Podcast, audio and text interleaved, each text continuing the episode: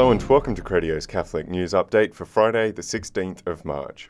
An Italian couple who've been married for nearly 60 years and are pioneers of the Focolare movement have been asked to write reflections for this year's Via Crucis ceremony that Pope Benedict XVI will lead on Good Friday at Rome's Colosseum. Danilo and Anna Maria Zanzucchi became Focolarini after their marriage in 1953 and then started the organisation's New Families movement in 1967.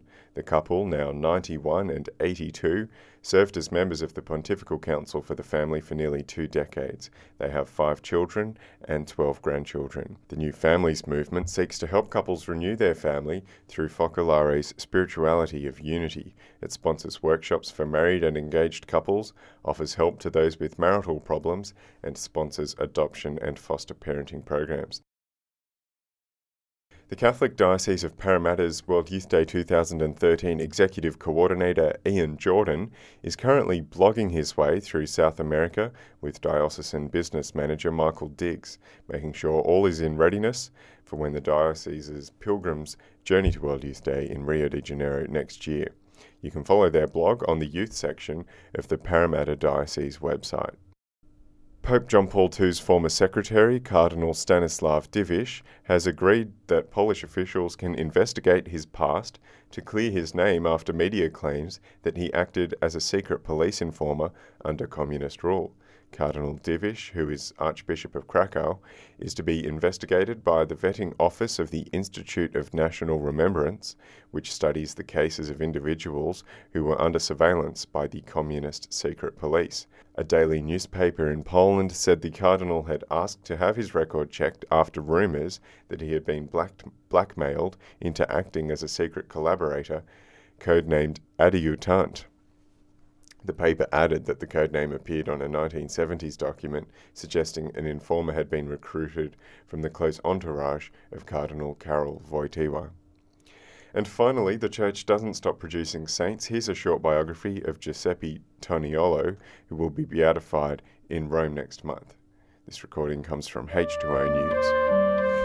The splendid backdrop of the Basilica of St. Paul's outside the walls will be the setting on April 29, 2012 for the solemn rite of beatification of Giuseppe Toniolo, the luminous lay figure who lived his life to the full. Born in Treviso on March the 7th, 1845, Toniolo was a professor of economics first in Padua, Italy, then in Venice, Modena, and finally Pisa, where he spent the rest of his life. Married to Maria Schiratti, they had seven children and shared a joyful experience of family life rooted in the Christian faith and prayer.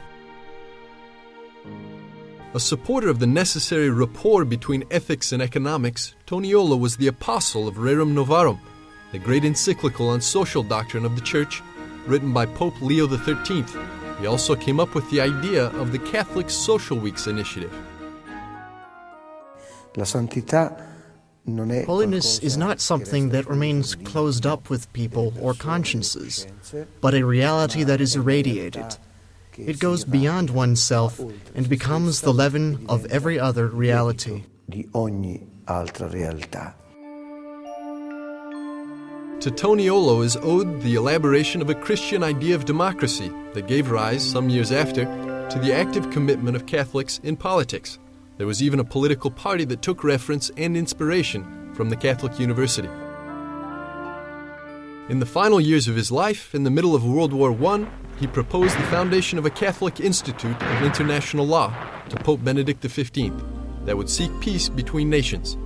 In 1919, the League of Nations, precursor to the UN, would do this.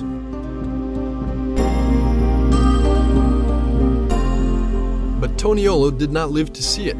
He died on October 7, 1918. He is buried at Pieve di Soligo in the Italian region of Veneto. Just years afterward, his beatification process was begun.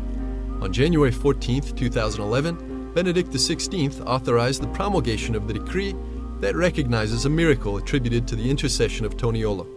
He established the date and place of the rite of beatification, proposing his figure to the entire Church as an exemplary witness of lay sainthood. That's today's Catholic News headlines. Thanks very much for listening. Speak to you again next week. God bless.